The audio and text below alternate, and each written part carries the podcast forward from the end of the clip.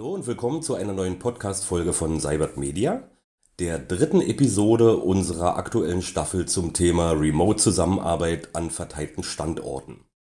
Ja, Corona hält uns in Atem. Die Auswirkungen auf unser Leben und vor allem auch auf unsere Arbeitswelt konnten sich wohl die wenigsten vorstellen.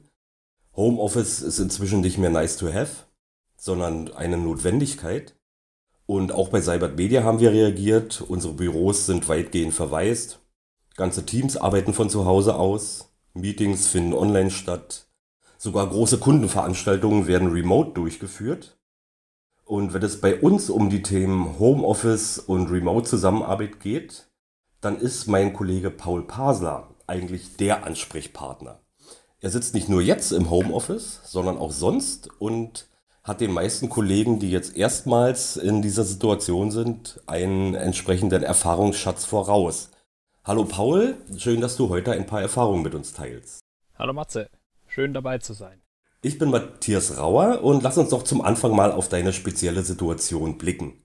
Du bist, äh, wie gesagt, im Gegensatz zu den meisten Kollegen in der Situation, dass das für dich alles andere als neu ist. Du bist schon seit mehreren Jahren hauptamtlich im Homeoffice. Erzähl doch mal kurz, wie es dazu gekommen ist. Naja, bei Cyber Media habe ich angefangen als äh, studentische Hilfskraft letztendlich. Das war äh, 2012 und ähm, ich bin ursprünglich nicht aus, aus Hessen und ähm, bin zum Studium quasi umgezogen. Und nachdem das äh, beendet war, habe ich mich dann eben dazu entschlossen, wieder zurück in die Heimat zu gehen. Und ähm, das hätte bedeutet, dass ich bei Cybert Media quasi äh, weg müsste. Und ähm, wir haben uns dann aber eben dazu entschieden, das Experiment Remote-Arbeit eben mal auszuprobieren. Ja, und das äh, lief dann quasi von 2015 ab bis jetzt, also gute fünf Jahre. Jetzt kannst du bei deinen Kollegen hautnah erleben, äh, wie sie selbst mit dieser für sie ungewohnten Situation umgehen. Ähm, was beobachtest du denn bei deinen Teamkollegen? Wie nehmen die das denn auf im Moment? Also in, in meinem Team direkt, glaube ich, ähm, sind wir halt mit dieser, dieser Remote-Situation ja schon so ein bisschen vertraut durch ähm, meine Tätigkeit eben. Ähm, ich beobachte aber schon, dass es sehr unterschiedlich ist, wie äh, die einzelnen Mitglieder mit der Situation umgehen. Also wir haben Leute, die, die sind ähm, sehr zufrieden im Homeoffice, sagen, sie können besser im Tunnel arbeiten. Andere wiederum können sich zu Hause nicht richtig konzentrieren zum Beispiel. Also es ist tatsächlich ähm, eine Typsache. Kann denn dein Team äh, jetzt davon profitieren, dass es bei euch äh, bestimmte Mechanismen und Prozesse gibt, die schon etabliert und eingeübt sind? Äh, also gibt es bestimmte Erfahrungen, die gerade du in der aktuellen Situation, in die Teamsituation einbringen kannst? Ja, also wie schon gesagt, wir sind grundsätzlich eben gewöhnt, dass wir ähm, irgendwie verteilte Meetings ähm, machen. Das ähm, hilft natürlich im Übergang schon.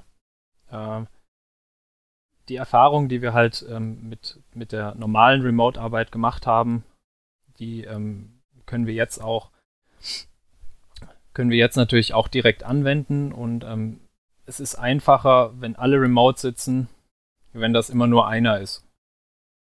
Ähm, ein Hauptlearning, was wir, was wir hatten über die letzten Jahre, ist äh, quasi der dauerhafte Austausch.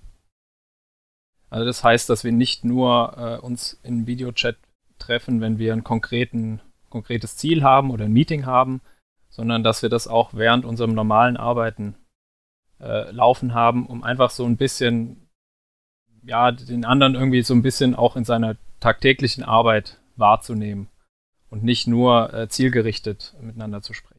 Geh doch darauf mal noch ein bisschen konkreter ein. Wie sieht denn äh, im Regelfall in der Situation, das Team ist vor Ort und du bist äh, im Homeoffice, wie sieht denn da euer Setup aus? Ja, also äh, wir haben letztendlich äh, einen großen Bildschirm im Teamraum stehen, der ähm, mit einer Webcam versehen ist und äh, einem guten Mikrofon. Und ähm, da ist eben ein Google Meet dann eben offen und ich kann mich dazuschalten, wenn ich eben äh, ein bisschen Teamatmosphäre schnuppern will. Die Idee ist quasi, dass ich äh, Teil des Teams, Teil des Teamraums bin ähm, als würde ich quasi im, mit einem Schreibtisch äh, vor Ort sitzen. Ihr wollt sozusagen in eurer Konstellation die Situation simulieren, dass du auch oder nicht simulieren, die Situation äh, ein bisschen nachstellen, dass du auch vom Drumherum, von der äh, Atmosphäre im Team, von den kleinen Gesprächen äh, was mitbekommst und dich daran beteiligen kannst, die nicht äh, in den digitalen ähm, Kanälen stattfinden. Als Remote-Kollege bleibt man ja da doch äh, oft außen vor, richtig? Ja, genau. Also das war genau unsere Beobachtung. Ähm, viele kleine Gespräche, viele kleine Informationen, die sich dann eben nach und nach erst zu einem großen Bild zusammenfügen.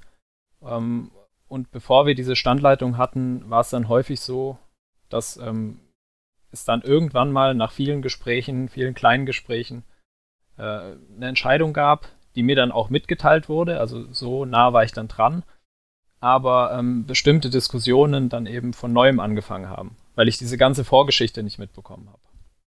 Und ähm, es ist schon erstaunlich, wie viel äh, nonverbale Kommunikation beziehungsweise auch so ähm, beiläufige Kommunikation stattfindet, die ähm, die sich remote halt nicht abbilden lässt, wenn ich nicht immer direkt mit dabei bin. Äh, Gab es eigentlich Widerstände in deinem Team, als du damals ähm, die Entscheidung getroffen hast oder beziehungsweise als, als es darum ging, das Experiment zu wagen, dass du, du bist, ich muss dazu sagen, ja nicht in, einem, in irgendeinem Team, sondern in einem richtigen Scrum-Team in der Softwareentwicklung und da ist ja doch der direkte Kontakt und die enge Zusammenarbeit besonders wichtig. Gab's da, bist du da auf Widerstände getroffen oder wie habt ihr das geklärt? Also hätte es, hätte es im Team Widerstände gegeben, dann hätte die ganze Sache überhaupt nicht stattgefunden. Also es war schon so, dass ähm, mein damaliges Team ähm, Bock hatte, das auszuprobieren, ähm, wir uns persönlich auch gut verstanden haben ähm, und wir dann eben mit genügend Vorlauf auch schon ähm, bestimmte Rahmenbedingungen im Vorfeld ähm, klären konnten. Äh, und so war es dann eben auch, dass dieser Start, zumindest im Team, eigentlich sehr reibungsarm war. Äh, Wenn es Widerstände gab, dann kamen die eher so ein bisschen aus dem weiteren Umfeld, ähm, weil einige Kollegen eben gesagt haben, dieses vor Ort und wir sind alle zusammen, das ist ähm, Teil unserer Unternehmensphilosophie. Und das wird durch so ein ähm, Remote-Setting eben ein bisschen aufgeweicht oder gesprengt. Ja, damals konnte sich noch niemand vorstellen, wie, die, äh, wie die Situation jetzt im Moment aussieht. Äh, du hast eben schon ähm, über die kleinteilige Team, Teamkommunikation, über die nonverbale Kommunikation, über die kleinen Gespräche, die nicht digital stattfinden, gesprochen. Wie ist das denn jetzt, wenn nicht nur einer remote ist, sondern alle? Da gibt es ja keine Zurufe im Teamraum und keine Kaffeemaschine, an der man sich mal trifft und ein bisschen quatscht. Ja, genau, das ist ähm, tatsächlich ein Problem. Ähm, aber ich glaube, mit dieser Standleitung ähm, funktioniert das eben auch, wenn, wenn alle zu Hause sitzen. Also es, es macht schon Sinn, dann auch äh, ein, ein Teamraum, einen virtuellen Teamraum zu haben, ähm, wo solche Dinge dann eben trotzdem stattfinden.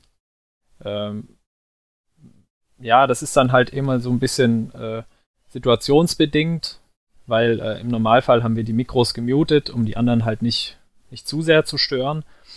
Aber ähm, die Hemmschwelle, jemanden anzusprechen oder sein Mikro mal kurz anzumachen und zu sagen, hier, da funktioniert was nicht, haben wir das nicht schon mal gemacht, weiß jemand, wie das geht, ähm, die ist halt niedriger, wenn man schon diesen, diesen Kanal offen hat. Wie ist es denn aktuell mit dem Flurfunk über die Teams hinweg? Gibt's da, gibt's da vielleicht irgendwelche äh, Vorschläge und Ideen, die so aus den, äh, von den Leuten kommen? Ähm, keine Ahnung, erzähl mal ein bisschen, wie es im Moment die Situation eben ist. Also viel, viel, ähm, was, sag mal, Flurfunk, zumindest mal schon ein bisschen konkreterer äh, Flurfunk betrifft, wird bei uns ja ähm, über den Microblog geteilt, also so eine Art Facebook-Timeline, ähm, wo solche Informationen für mich zumindest am ehesten am ehesten dann landen. Wenn wir ähm, jetzt auf so eine Art, ähm, also auf so ein Video, äh, Audio-Ding ähm, gucken, dann würde am ehesten die digitale Teeküche äh, in Frage kommen, die wir jetzt quasi äh, gestartet haben. Das ist, ein, das ist ein Chat, wo man sich verabreden kann und ähm, ein festes, ein festes Meet, wo man dann eben zusammen einen Kaffee trinkt oder einen Kaffee macht oder halt einfach mal ähm, miteinander spricht, wo es jetzt nicht konkret um Arbeitsthemen geht oder ein konkretes Ziel verfolgen. Also einfach wie wenn man sich normal irgendwo zu einem Kaffee treffen würde. Und da gehst du einfach rein und guckst, ob irgendjemand da ist. Genau, die Idee ist, dass man halt durch den Chat zumindest mal ähm, jemanden ansprechen kann, weil man sieht ja nicht, was derjenige gerade macht. Wenn man dann sagt, hier in fünf Minuten einen Kaffee, dann ähm, kann sich der andere auch darauf einstellen und äh, dann gibt es dann eben join beide diesen Meet und dann kann man sich eben ein bisschen unterhalten.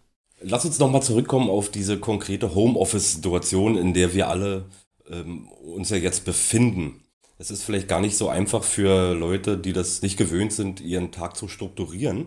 Du hast vor einer Weile mal einen interessanten Blogartikel geschrieben, in dem du dich äh, mit der Frage beschäftigst, die in diesem Zusammenhang nicht ganz unwesentlich ist. Wann hat man eigentlich Feierabend? Wenn acht Stunden auf der Uhr stehen oder wenn man abends müde ist, wenn die aktuelle Aufgabe abgeschlossen ist. Wie ist denn dein Ansatz in dieser Frage als äh, Homeoffice-Profi? Ja, also ähm, mein, mein Ansatz ist äh, derzeit tatsächlich, dass der Tagesablauf bei mir durch die Kinder ein wenig strukturiert ist. Also die, äh, die werden wach, wollen was essen, die wollen auch Mittag essen, äh, die wollen Abendessen. Ja, also insofern durch die Essenszeiten ist bei mir der Tag schon einigermaßen vorstrukturiert. Äh, ich glaube, mal unabhängig von Kindern, was wichtig ist, ist, dass man halt diesen, diesen Feierabend halt sich aktiv nimmt und sagt, jetzt übertrete ich die Schwelle vom Arbeitszimmer ähm, und habe jetzt Feierabend. Das heißt dann eben halt auch Handy aus, Rechner aus.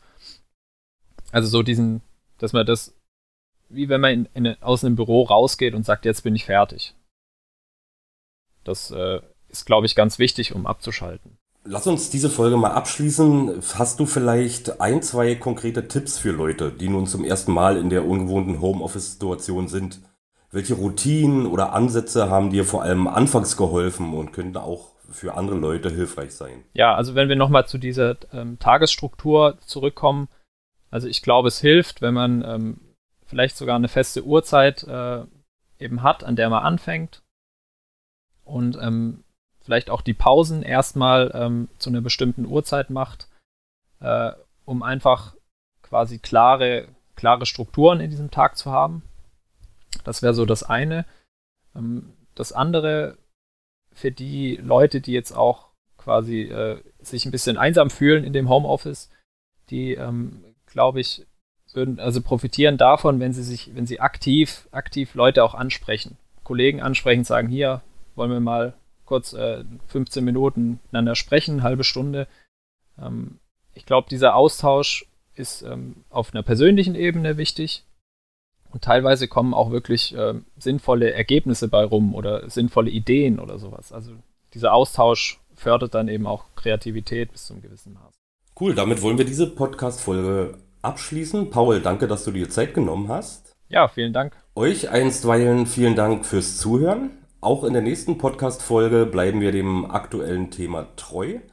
Allerdings dann auf einer höheren Ebene. Dann wollen wir nämlich fragen, wie eine agile Organisation, die Produkte nach dem Scaled Agile Framework SAFE entwickelt, das Beste aus der aktuellen Situation machen kann.